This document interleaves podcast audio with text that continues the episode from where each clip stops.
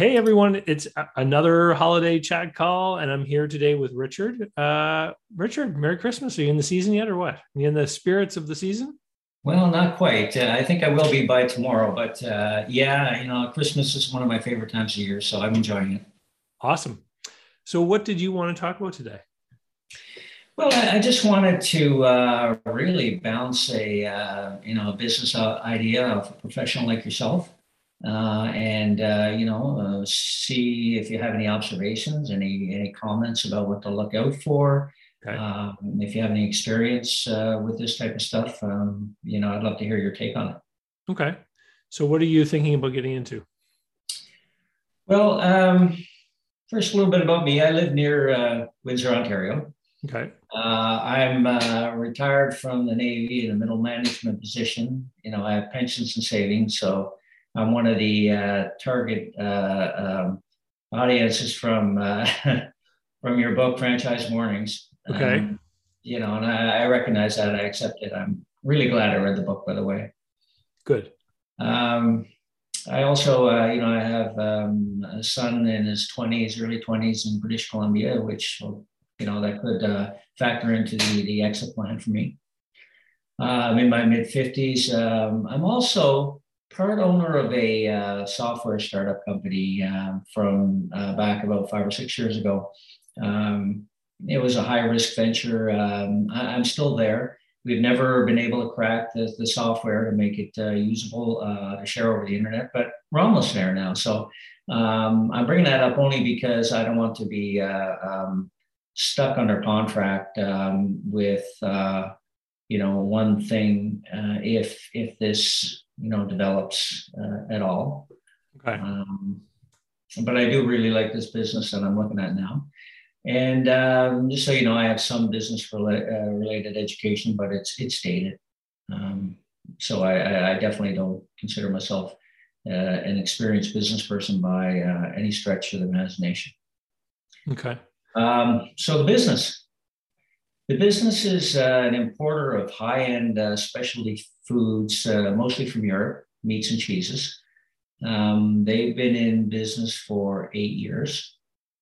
Um, they've got a small location, uh, 2,000 foot, foot square, square foot uh, warehouse, uh, about um, three hours east of Toronto.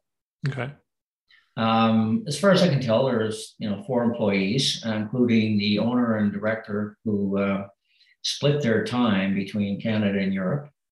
Uh, so they're managing the business here, but they're over there uh, seeking contracts uh, and sources of, uh, of, product and entering into ex- exclusivity agreements. Um, they're only so, they get the exclusive right to import certain foodstuffs into Canada. Correct. Okay. Uh, so their suppliers uh, will not sell to anybody else except them for the Canadian market. okay. And it's it's really high end stuff. It's expensive. Um, you're talking a, a round of cheese that's uh, you know a little bigger than a dinner plate, uh, going for uh, more than two thousand dollars. Wow. Okay. Yeah. So it's uh, they, they, they call it um, rare and precious food, um, and it really is high end, high quality, super high quality. Um, uh, they're they're not in the U.S. market at all, just the Canadian market. Um, they're uh, they're advertising for franchisees. Um, and just a few weeks ago, as I understand it, they put out the ad for franchisees. Um, I would be the very first one. They don't have any locations uh, anywhere. Um, I talked uh, to the owner. In fact, I, I visited their uh, warehouse. Um, very nice people. Uh, you know, I'd love to be able to do business with them. Um, I talked about you know licensing as opposed to franchisees because you know franchise is more of a uh, an established business with you know uh, all the the you know paint by numbers type of thing. Uh, I don't know if they have that. Um, I suspect they don't. I'm not sure. Um, you know the business man, the, the, operations manual with with all the uh, details. Um, but if they do, it's not been tested in my market for sure, um, being the only one. So I'd like to understand more about this franchise. So that they want you to open a retail store and they're going to be your supplier of these European foods. Is that it? Um, not necessarily a retail store.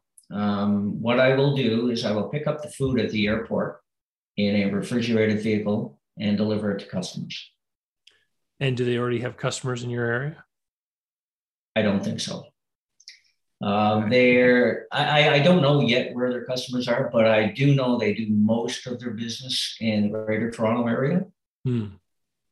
And uh, what they do is they they fly the food in uh, from Europe, lands in Montreal, gets shipped to their warehouse, uh, and then they uh, put it on a flight to Toronto, and they have uh, final mile delivery people uh, pick it up and uh, deliver it to their customers. So the company does all the marketing uh, for um, the Toronto area and maybe other places too.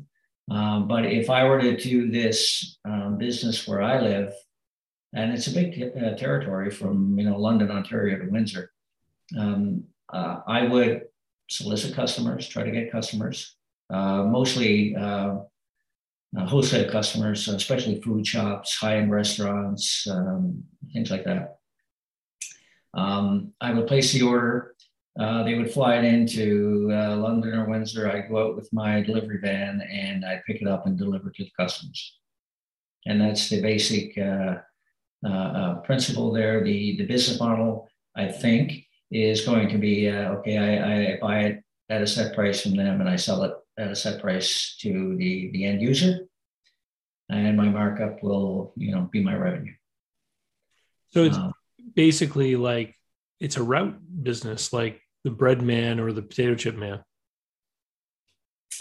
Uh, yeah, um, kind of. I, I, I'm not clear yet as to whether I can market and sell to uh, uh, private homes. And I say I'm not clear because um, in, in, the advertising material that they put out, I can, but uh, I got a dealer agreement uh, and a franchise agreement um, that's not consistent with that. So I have to get that kind of stuff cleared up. Mm-hmm. Um, you know, they have a minimal staff, and and when I I've looked through uh, franchise agreements in the past, and uh, you, they're usually um, you know very structured and and very uh, um, overpowering. Uh, this is a little overpowering, uh, but um, uh, it, it's certainly not structured. You know, things are called different names in different places. So I get the impression that they, you know, didn't put a lot of time into it, uh, which I think is a good thing. Uh, I, I, think uh, after talking to the owner, uh, you know, they're more interested in, in expanding the business and uh, doing all the good things of the business.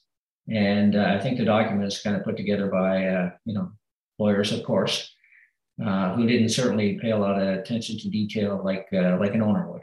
Mm. Uh, that, that's my impression. I don't know that for sure. That's just from what I read, the inconsistencies in the naming, um, and, and, I like that. I think that's a good thing. What um, What do you know about the market for the? I mean, you talked. You mentioned a wheel of cheese the size of a plate for two grand. I mean, what what is the market like for these rare and expensive foods in Windsor? Right.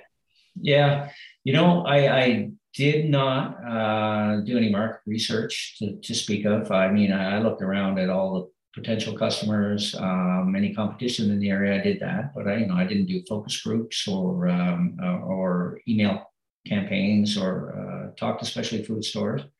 Um, but they do have a uh, you know a, a robust market in Toronto. Um, where I live, especially in uh, the Leamington and Kingsville area of Ontario, there's a lot of money. Um, so uh, there's a lot of wineries um, that are here that uh, you know cater to um, you know the, the, the people that go there are willing to spend the money. So I, I think there could be a market. Not sure. what sort of investment are they looking for for you to have this franchise? Well, well, that's that's the beauty. It's low. Uh, they have a fee, franchising or licensing, whatever you call it. It's fifteen thousand, and I have to buy a um, a uh, Sprinter uh, Ford Transit type van and have it upfitted for for reefer, um, and that could be about eighty thousand uh, for a new van, and then there are options there to uh, to lease as well. and I have to buy a commercial fridge to start off. Um, that's about you know up to fifteen thousand that I can put in my garage, uh, in, in, my home, and uh, I have the space, and uh, they're okay with that, and I, I, can use that for high high turnover type items. But um, uh, the the stuff comes from Europe uh, right to the uh, the airport, you know, and on the the, the customer's doorstep in less than a week, usually five days. Um, so at the beginning, there's no need for a warehouse, but eventually I'll have to get a warehouse. Well, have you, um, you know, what is what is the markup or margin like in this stuff for you? That I don't know yet. Uh, I got to get all those details, and I mean, it would have to work, or I wouldn't do it. Uh, and that's where I I need an accountant to do the uh, to do the math and the cash flow and all that stuff. Uh, but it would have to work and and I trust that the uh, the owners uh, you know factored that in if they're looking for uh, um, uh, franchisees. So um, those details I have to be worked out. The royalties are are six percent, and there's an option in there for a one percent advertising fund down the road. Um, yeah, it you know the, the fact that you're the first one I mean, this is this makes it a little bit shaky, right? Mm-hmm. I mean, it, it, it's not been a proven concept anywhere. Correct. They they have their business, which presumably we could say is making money if they've been in, in business for a while. Mm-hmm. Um, they're enjoying the full margin, you know, the full profit that they make on bringing the food in and reselling it. But presumably, they're going to wholesale it to you with some kind of markup and then they're going to take 6% of your sales? I know that they're going to take 6% of the sales, and gross sales, but I don't know about the, uh, the markup to me. Okay. So, and so this, this is the kind of stuff that would be important to know. And I, you mentioned having an accountant do a work on the cash flow for you, but I would, I would recommend that you do it.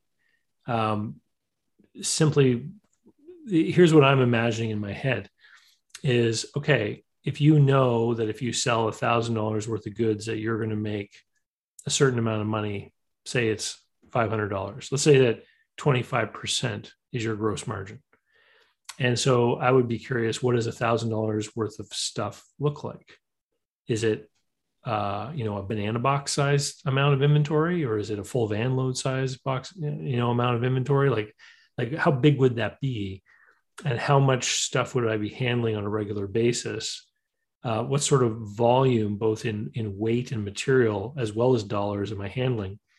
And then, you know, what would my earnings be on those sales? Would that be enough to cover the lease payment on this transit eh, van, and for me to take a salary, etc. And so, my guess is that you would end up arriving at a figure where you would have to be doing like 250 300,000 a year in sales just to to meet these minimum kind of thresholds. And then then the question would be how many doors do you have to knock on to start selling that kind of volume? Right? Because now you're talking about uh, you know $25000 a month worth of stuff. And and that's where i asked what do you think the market's like? So you know i don't i'm not an expert in this kind of cuisine. I don't know these foodstuffs at all.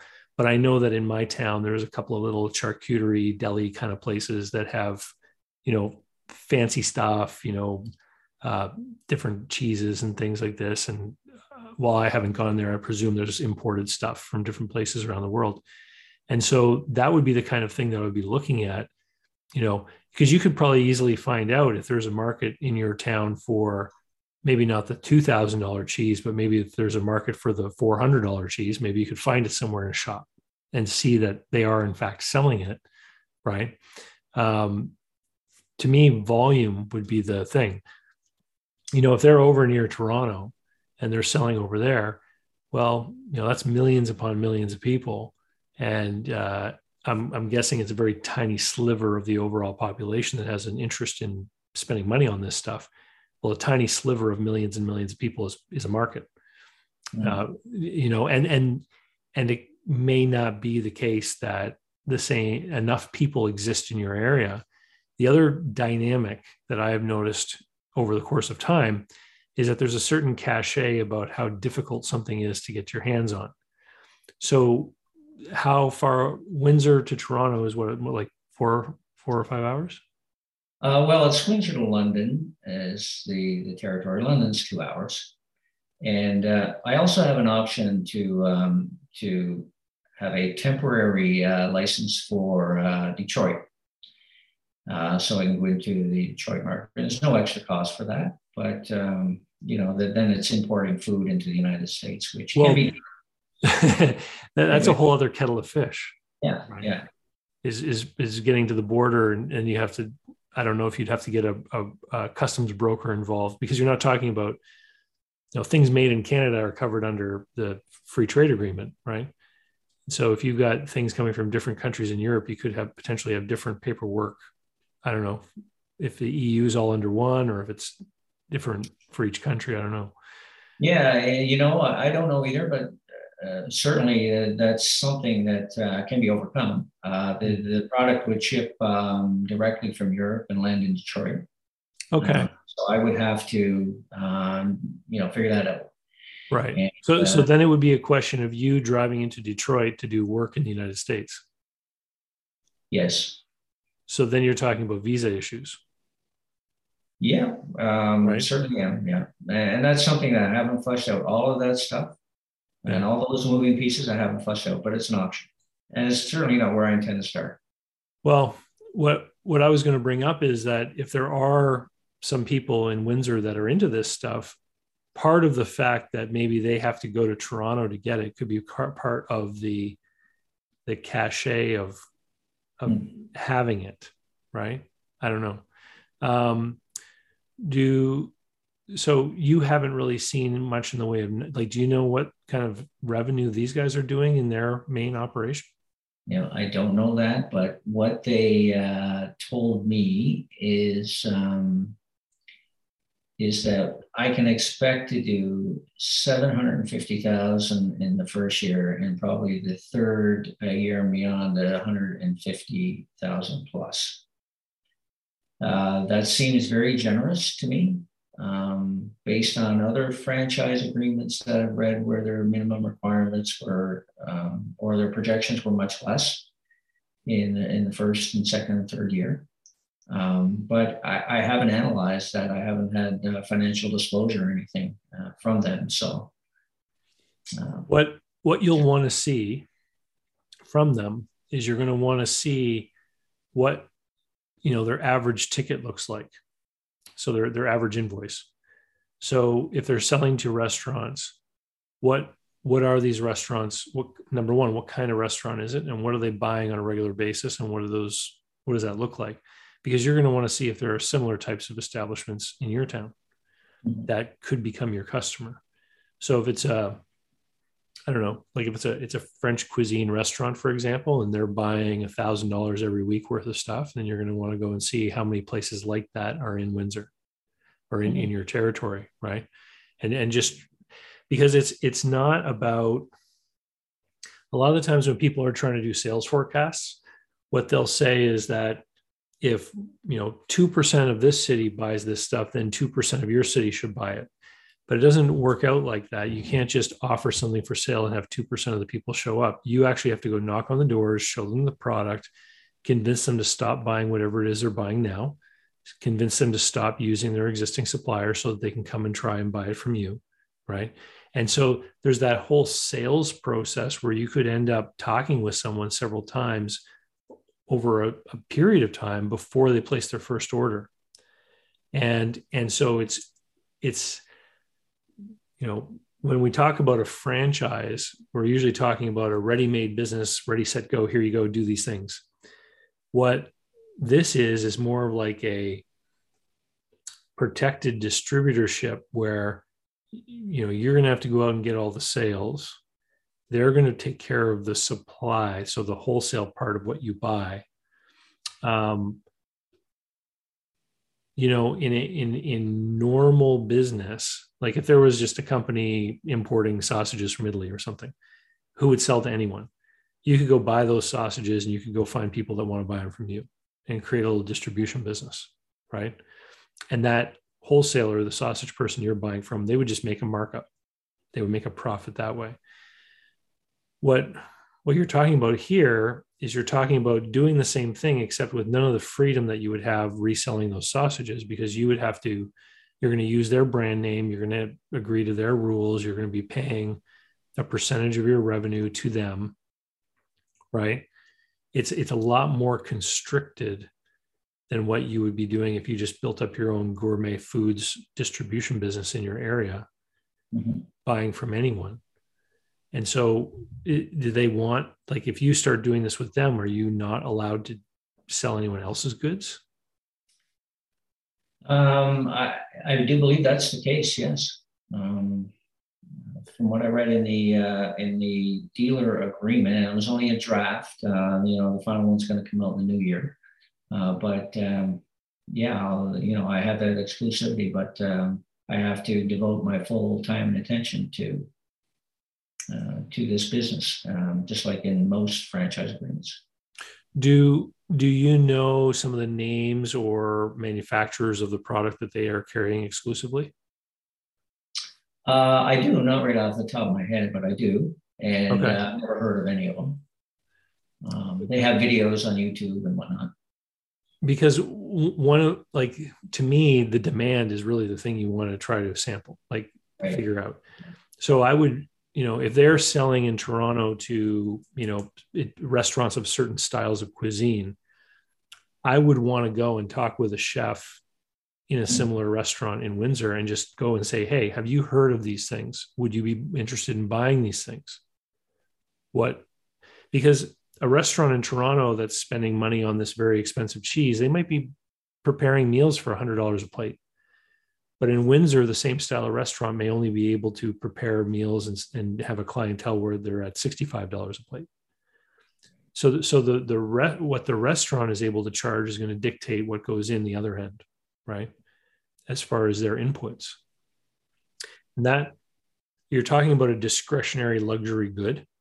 And so th- there's two schools of thoughts on luxury goods is that the people who are going to buy the expensive cheese are super wealthy people. They've got lots of money for all kinds of things. And whether the economy goes up or down, they're always going to have money for their cheese, right? But how many of those people are there? Right. That that that is the the issue, right? Mm-hmm. So you, in your email, you had said that there's another angle that you're looking at along the same lines using the reefer van, right? Yeah. So, you know, if, if I have a reefer van uh, and I do not enter into this uh, agreement with them, um, you know, I can advertise my services uh, with a reefer van, uh, you know, uh, delivering frozen and fresh food and uh, maybe even flowers and, you know, pharmaceuticals and and things like that. Okay. Are there um, any delivery services in town right now that offer refrigerated services?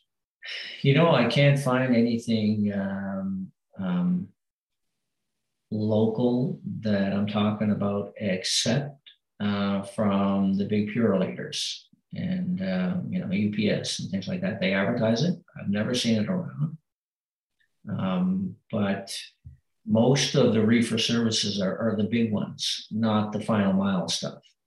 Right. Right. And and the big ones, they go to the grocery store and they, you know, offload their stuff there. Um, the final mile type, I, I can't find any. So when something comes into town and it's, you know, coming in refrigerated with UPS or something like that, they're the ones delivering it to the end user? or does the end user have to come to the depot? Uh, they deliver it to the end user. Um, right. So, you know, vaccines, for example, um, and UPS have been delivering the vaccines from place to place. Okay. Um, so the the the issue with being a local company in that kind of business is how do you end up becoming the person that gets that work? Right. Right. Uh, the reason why these big companies have kind of dominated is because they, they can serve from end to end and they use contractors. I mean, Federal Express is is famous for having contracted route drivers and local delivery, especially in rural areas where they have independent people with their own vehicles making that last final mile delivery, as you say. The I know of one company here where I live that really seized an opportunity a few years ago because they they managed to get non-exclusive contracts with all of them on certain really um, sparsely populated routes through the countryside where they're going to carry Purolator, FedEx, UPS, like all the packages. They carry them all. Um, and there's not enough density for any courier to send their own truck in those areas. And so these guys have got it kind of cornered. But even with a monopoly, they're not making tons of money because there's just not a lot of packages, right? So, um, how familiar are you with the whole ecosystem of courier and delivery? I'm not. Yeah. Um, it's something I would have to uh, research vigorously. I have spoken to a few people, uh, one in the craft beer industry, and he said there's a lot of craft brewers around here, uh, seven that uh, opened recently, and, and, you know they they don't have reefer vans to move their stuff around, um, and they have difficulty. Um, couldn't rely on that for uh, you know all the business, of course, but uh, there's just one example I know. Yeah. Uh, the medical stuff would be harder to get into because um, uh, it requires strict um, uh, supply chain custody, recording, reporting. And security, yeah. Yeah. So, uh, you know, somebody uh, hangs a shingle outside and says, you know, I can take your pharmaceuticals around and you can inject them in afterwards. Uh, you know, it might be a little hard to convince them. I'd have to be plugged into that real time monitoring of the temperature and I think have to have a reputation and whatnot. So it'd be a little more difficult. Um, but frozen food delivery, um, that's probably the, the easiest. Um, and, and, I haven't done enough research. Um, if if the numbers work out with this, uh, you know, this this other company that uh, that's as the uh, rare and precious foods, then um, you know that that seems like a, an obvious way for me to get in and learn all about that stuff. But of course, I you know I get to do all the research, and I, I have not been disclosed the financials from them or anything yet. Yeah, what in your imagination when you think about yourself in that business? Do you imagine yourself out there knocking on doors, making sales, and driving the truck around and making deliveries? I do at first, but uh, you know, I want to grow uh, the business, not uh, not work in the business. Um, I, I, you know, can imagine that if I can uh, get the distribution stuff down for the USA. You know, I'm thinking starting there and uh, expanding. And Detroit's a fairly big city, uh, mm-hmm. right on my doorstep. Uh, if if I can solve that importing to the USA piece, um, you know, that expands the market quite a bit. And I'd have an advantage uh, because the um, the company doesn't do that right now. And if I can crack that nut, then that uh, leaves that opportunity open. What I'm, uh, have you noticed any like delivery companies in Windsor that are that are doing like couriers and packages in town? Uh, plenty, but not reefer.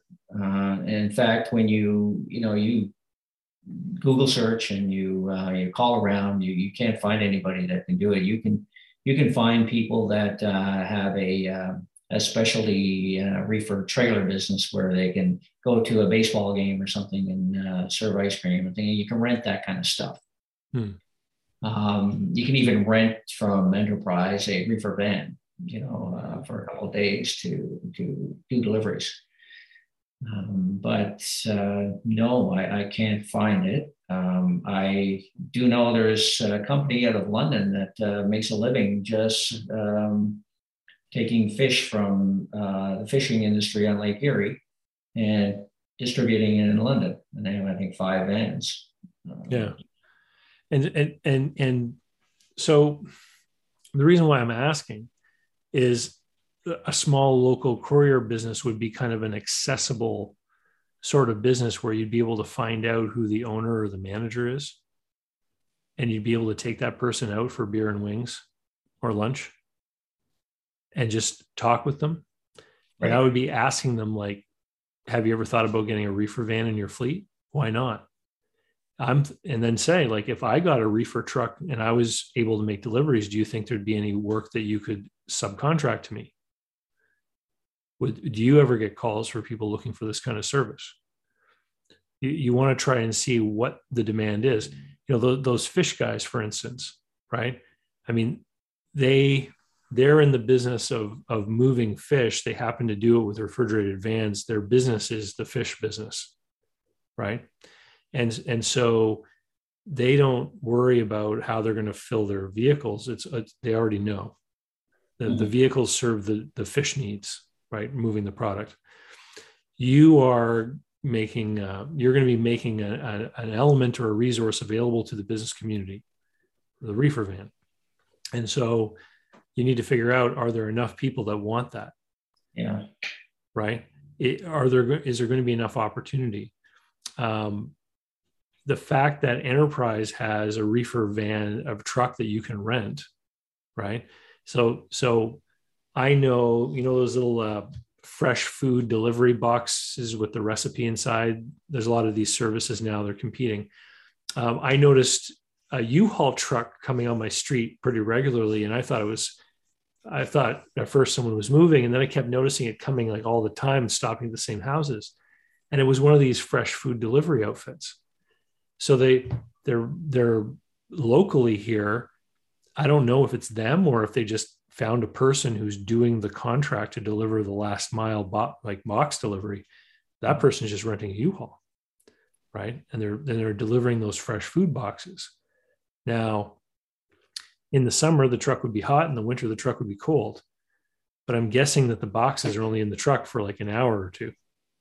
Yeah, that's correct. Right? So so they probably don't really care about whether or not it's an influ- you know temperature controlled vehicle or not. And so i'm thinking about you know the microbrewery. If if they're going to make a delivery and it's not going to take that long and they it's refrigerated at one end and it's going to go into someone else's fridge at the other end do they do they really care to maybe pay extra if they need to to have it carried in a refrigerated vehicle? Yeah. and, and the guys at the brewery can answer the question for you. Like if you mm-hmm. go talk to them they'll tell they'll tell you if they would like to have that or not. Maybe they're the ones renting it from enterprise. Yeah that's a good point. Um, and i certainly take your point with the uh, local delivery guy and wings uh, and a beer and, and chat with them. Uh, that's definitely stuff I need to do, uh, that type of market research. Yeah.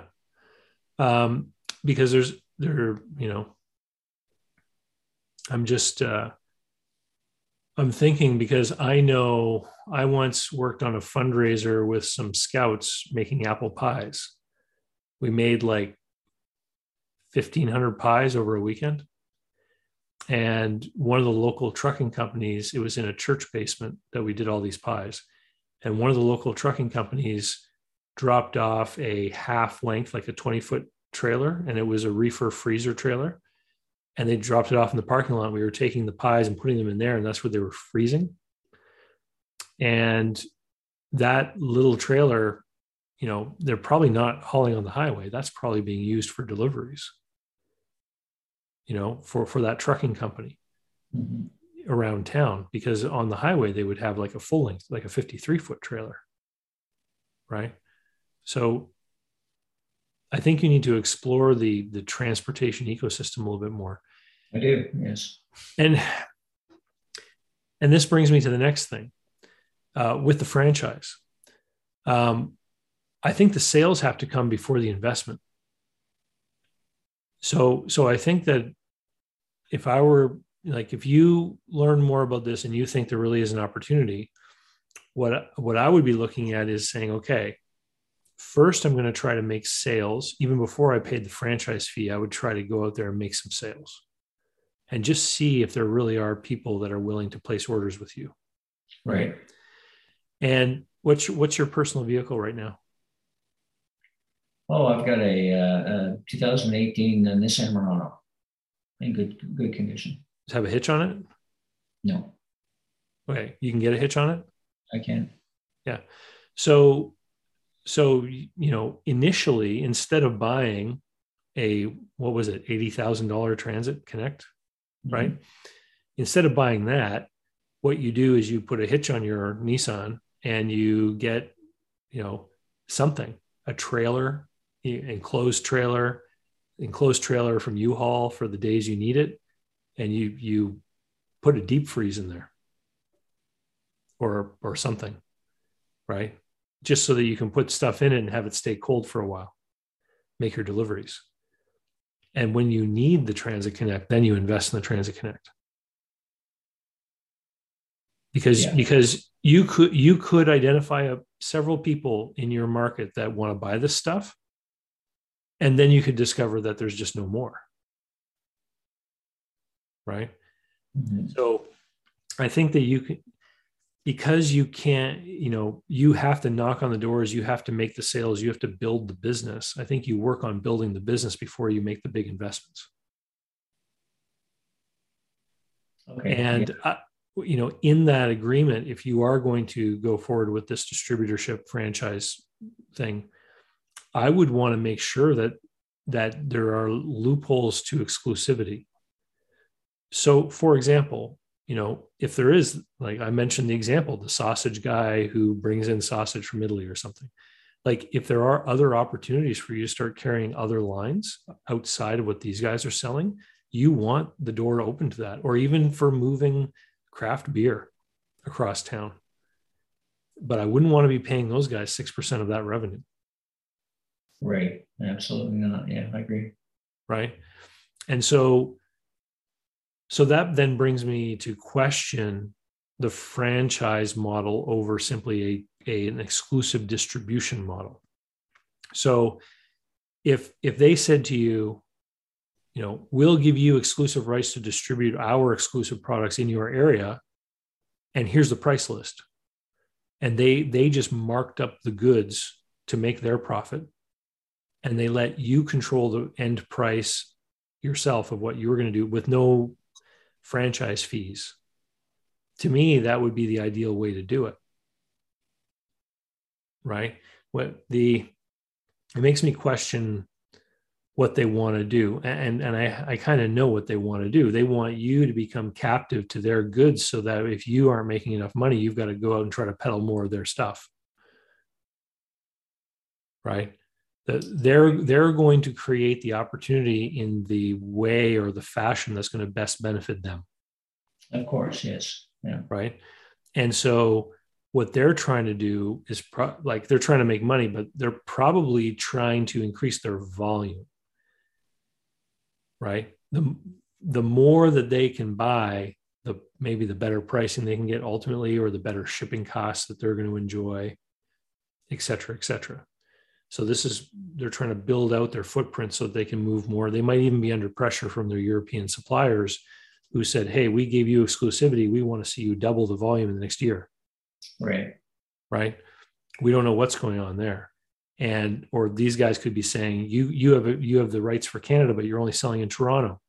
You know what what are you doing in Calgary and Vancouver and Halifax and places like this, right? And so so these guys now are are trying to grow. I just wouldn't want to see you limit your opportunities. Because even if even if the opportunity to sell those high value goods isn't as good as you think but you can piece a business together by also delivering the craft beer and you know maybe moving some seafood or whatever else, other things you can do and you can kind of build it into a business especially to the point where you can pay someone else to drive the truck and you can be doing other stuff then there, there could be an opportunity there and i think this is the moment when you have the most leverage because they you're the first franchisee. Like you you mentioned that there seems to be inconsistencies in the agreement. Mm-hmm. franchise franchise agreements can cost a lot of money to create. And you know the, the franchise disclosure packages are very expensive.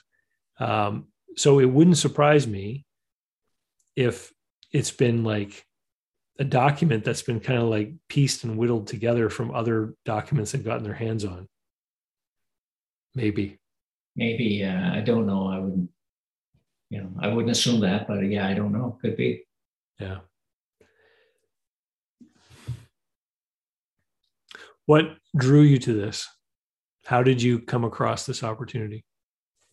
Um, you know, it was just by accident. I, I happened to see a um, a an ad for a specialty food store in, in, in the small town south of Windsor where I live, and and you know I just uh, was curious as to what specialty food was, so I did a little Google search trying to find their their location, and I just came across after you know a couple of links um, this business, and um, and just so happened to be that you know they were advertising for uh, uh, franchisees. So I clicked that and learned a little bit more, and then I uh, I you know drove up to their warehouse a, a, couple of weeks later after talking to the boss, and um, you know I wanted to look around and see what it actually looked like, and uh, you know look somebody in the face and mm-hmm.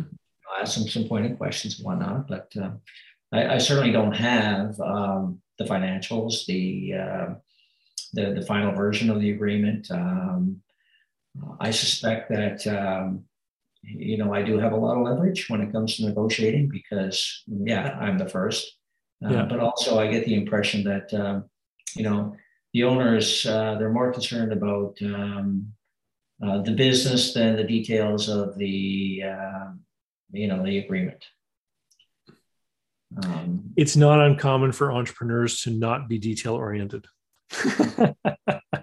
the, um, so this this so this is so what's interesting to me about what your story is the specialty food store south of Windsor. So have you gone to that store? I have. Yeah. So you've seen the kind of stuff that they're selling in there. Mm-hmm. So one of the people that I would want to talk with before you got into this would be the owner of that store and to, to go and have a conversation with them and say i'm looking at distributing these products in the area. You know here's what the wholesale prices would be. Here's what the recommended retail price would be. Would you be interested in stocking any of this stuff in your shop? Hmm. and what do you think about these retail prices? Do you think that you would have people that would want to buy this stuff at that price? And and find out what they're saying because that retailer will be your your customer he will because um, the the food they're selling there is the exact type of food that um, I'll be importing and trying to sell. Yeah. So yeah. And so, so the people that are shopping there, you know, number one, the the retail store owner has to agree that he's willing to stock the stuff. He has to think that he can sell the stuff, right? Then there's going to be the conversation about terms. We haven't even got into that part yet. So, what he might say, or she, I don't know who owns it, what they might say is, um, yeah, I'd be more than happy to stock this stuff, but uh, I don't know if I can sell it. You're going to have to give me 45 days to pay. Right. Mm-hmm. Right. They could say something like that to you. And so then it opens up a whole other question if you're going to be distributing and selling this stuff and you have to carry receivables, what kind of payment terms are you going to have with the people in Toronto? Right. Right. Because you could find that in addition to the, you know, the investment in the vehicle, in order to grow this business, you may have to invest in receivables. Basically, right. financing the activity, the inventory of the people downstream from you. Right. Restaurants are going to be more quickly turning over but people like the retail store, I mean, you know, when I walk through the deli at my local grocery store, they've got all these different meats and salamis and things that, you know, in the counter. And, you know, some lady will walk up and say, you know, I'll take 100 grams of that. And they take it and they, you know, they measure it out and they, they shave it or weigh it or what have you. And I, and I look at that and I'm like, I wonder how long that sits there before it's sold entirely. You know, do they sell one of those big things every week or every few days, or does it sit there for three weeks? Right. Because something like salami and cheese is not going to go bad. Right. This stuff is cured. Like it's it's literally made to be aged to be preserved. And so if the shopkeeper says, yeah, we could sell that, but it'll take me months or it'll take me weeks, then it brings into question the volume. It brings into question you know the receivables the cash flow element of the business. And so you know the whole world of charcuterie and delis and all that kind of stuff they've you know they've got their culinary history of all the food and stuff but there's also like a, a, a certain business culture within that community that that you need to learn mm-hmm. because you're coming from the outside right. right and, and the only way that you're going to get a glimpse of it before you get into the business is by meeting these people and having conversations with them. And this is this is all part of the research. And and you can probably find all kinds of stuff on youtube about meats and cheeses and salamis and you know that kind of stuff. People talking about the consumption of the product. It's probably going to be a little bit harder to find out about you know, i don't know if there's anyone online talking about running a deli if there is that'd be a person you'd want to find.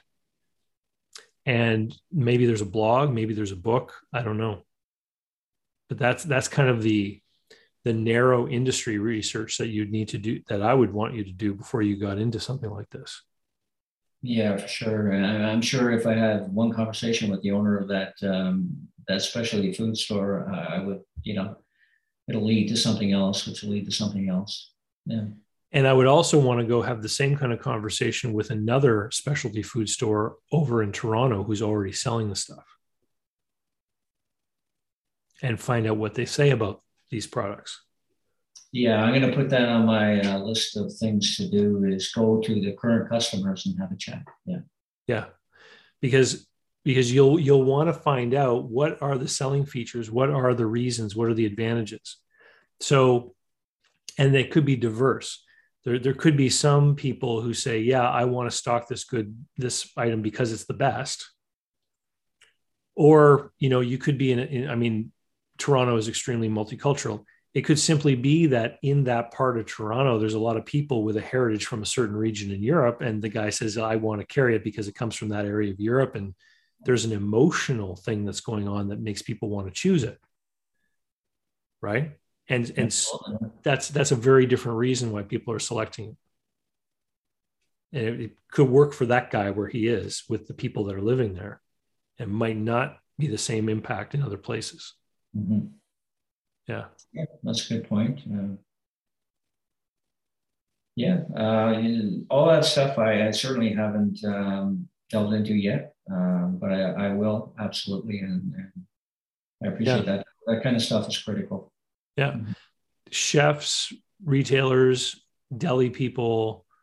Um, are these guys who are running the distribution business, are they selling into any of the big flagged grocers or only into small specialty shops? I, I don't know that yet. Um, it, it's unfortunate that I um, I have my interview here with you now and not another month from now. Um, but uh, certainly I, I, would know that kind of stuff by then and I have a better understanding, but um, that's the kind of stuff I have to, to look out for. And, and in a lot of ways, I'm glad we're having it now so that I, uh, you know, get that holistic picture. Yeah. I, because if they're selling into any of the big, you know, big three grocery chains, then, then you'll want to know a few things. Number one, if a, store manager or a deli manager in Sobeys or uh, Loblaws in Windsor wants to have that stuff, where is it coming from? Is it coming from you? Or does Loblaws want to distribute it from their own central warehouse? Yeah, the way I read the agreement right now is um, uh, yes, it would come from me, except for corporate accounts. Right. Uh, right. And corporate accounts would probably be one of them. Yeah. So I've seen I've seen this before. Um, so uh, buddy I grew up with, his family is a Tim Hortons franchisee here in town, and they have multiple locations. And uh, so you would imagine that they're the only ones allowed to open Tim Hortons, but uh, they're not. so uh, Tim Hortons at one point years ago signed an agreement with Esso, allowing Essos to serve Tim Hortons coffee. So these guys had the franchise territory. They thought that they owned and controlled Tim Hortons here in town, and only to have these other coffee counters open up in town in Essos that they didn't control. and so that's that's the corporate account kind of exclusion right and um, these are all the things you want to know and understand like and that's why i'm kind of cautious on the whole franchise thing because it gives them a, a an element of control over you. Mm-hmm. whereas if you said like this is a complicated agreement how we how about we just do an exclusive distributorship and i'll buy stuff from you and i'll resell it? Simple. But then it opens the door for you to be doing it with other products too. Right. Right? Because i mean let's think about it this way that specialty food guy uh, south of, of windsor may want to buy some meats and cheeses that are coming through this company and that uh, you're going to buy from but then maybe you attend a big food trade show and you find someone you know from out of town that makes the world's best sausage, you know, and they're looking for a distributor in the Windsor area. Right. Right. You could be distributing that and selling it to that same specialty food guy south of Windsor. You could end up with a real business where you have more than one supplier and you've got many customers and you are no longer sort of captive to that one vendor. That's what the franchise agreement is meant to do. It's meant to keep you tied to them and them only right. which which you know in the long term of things um, if if you only represent one line of product you your business's value that you're going to spend time building is always going to be stunted because of this supplier concentration problem mm-hmm.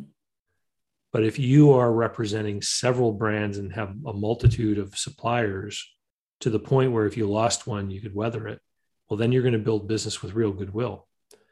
And your efforts in building this up over time are going to yield more for you at the end. You're going to get a higher multiple in the cash flow when someday down the road you want to exit. Yeah, yeah, I agree. And you know, the more we talk about it, uh, the more attractive that uh, that option is. Um, and that's something I can negotiate uh, with them. And and being the very first, I think has some leverage. Mm-hmm. Um, I obviously have to do more research, which I intend to do. I'm not finished yet. I'm barely started. Um, yep.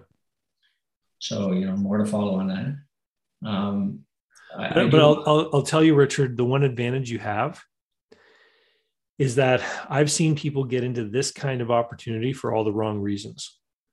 So uh, the the biggest one that comes to mind is the chef that opens the restaurant, right? Because they love food and they love to cook food and they get into it because of food not because of business. And and this kind of business could have the same trap for someone who's a real foodie into into this kind of stuff to want to get into this business because they want to have something related to their um, to their interest in the product. And you're coming at it from a business point of view and i think that's an advantage for you yeah, I've read the E Myth as well, and uh, you know that's they, they talk about that exact same thing. You know, most small business start out with the technician, and uh, the entrepreneur, uh, the business side, just um, they fail because of that. Um, so I'm hoping, you're right, that I I, I feel like I am, and um, you know I, I'm here to grow it. Got to start somewhere, but I want to grow it, and that, that's what I'm looking at and concentrating on. Yeah. Uh, you know, before we run out of time, I, and I forget, I do want to ask you one thing. Uh, and you may not be able to um, answer this because you don't know my personal circumstances uh, very well, but um, what do you think about uh, incorporating or sole proprietorship for something like this? Oh, uh, in Canada, 100%, uh, you always want to be incorporated. Okay. Yeah, no question. Um, simply because um, it's so cheap. I mean, even if you hire a lawyer to do it all for you, it's still going to be like 12 or 1500 bucks. Mm-hmm. And it's going to create a separate entity. Um, if you talk to an accountant, they're going to say that it only makes sense after a certain period of time when you've gotten to a certain size. They're only looking at it from a tax point of view, not a liability point of view. I mean, yes. especially handling food. I mean, if you delivered something that ended up poisoning somebody, Right. It, does, it doesn't matter who made it. Like they're going to sue everyone that they can think of up the chain. Yeah, and I thought about that. Um, and yeah, I agree. That's why I'm, uh, you know, I prefer incorporating for that reason, liability. Um, now, in the uh, in the agreement, they have uh, you know a requirement to sign as a guarantor, Mm-hmm. Which kind of uh, takes away some of the personal liability. I haven't talked to a, a lawyer about that yet, but uh, I am concerned about you know causing a problem, getting sued, and then uh, being on the hook as a guarantor. So, so that guarantee is is a guarantor to the franchisor. So, so the reason that it's there is they want to be able to sue you personally if there's any kind of difficulty between you and them that that isn't the same as if like a customer tried to sue your business. It's not the same kind of thing. However why are they going to want to sue you right? It's from my experience franchisors go after franchisees when when something happens like if you close before the end of your agreement they sometimes they can sue you for what they estimate to be the royalties that you would be paying until the end of the agreement right so what that means is that they actually want to kind of hold a gun to your head saying you have to carry on this business as long as the agreement says and if you close early even if you're failing we're then going to sue you over it like you just you put yourself in such a position of of uh, being under their thumb. Mm-hmm. It's it's not good. And and well, while you're the first, I mean, that would be the place where you could say like, I'm not. I don't want this. I don't want this. I don't want this. I'm not signing that. I don't want this. I don't want this. And you say, hey guys, how about we just do an exclusive distributorship? And I'll just buy from you, and I'll resell, and I'll have my own customers. And and we'll put your name on my van, but it'll be my name carrying products from these guys. Kind of like kind of like how you walk into the gas station, they say we sell, you know, this brand of oil, right? That you know, they're just distributing a product that comes from somebody else. That that would be the way that I would say would be the best for you. And you know, do you know how long they've been trying to find franchisees? I think just a couple of weeks or maybe a month. Okay. Not long at all. Uh, and I don't know what the level of interest has been. Um, but uh, but certainly, you know, I have a list of concerns uh, with this. Um, you know, I, I, need to talk to a lawyer about it as well. Um, yeah. you know, after speaking with the people, they're uh, they're really nice. I, I think they're genuine business people who just want to expand. Um, and I'm sure they'll be open to anything that's reasonable. Hmm. Well, I, I, I think that if you approach it from the idea of, you know, sales come first, the investment and everything else comes after. See how far you can grow it. Maybe you can be the, one of the guys who rents that enterprise reefer truck one day a week to drive to Toronto, get the goods, and come back and make your deliveries until you need one full time, right? um, and build it up until you, it makes sense for you to make the investment. Yeah, I think, I think that'll be the key to to making this thing go. Um, and it all starts with sales. So talk talk with the chefs, talk with the deli owners, the people that know this business, and just find out who's buying it, what is the appetite, what is the volume like.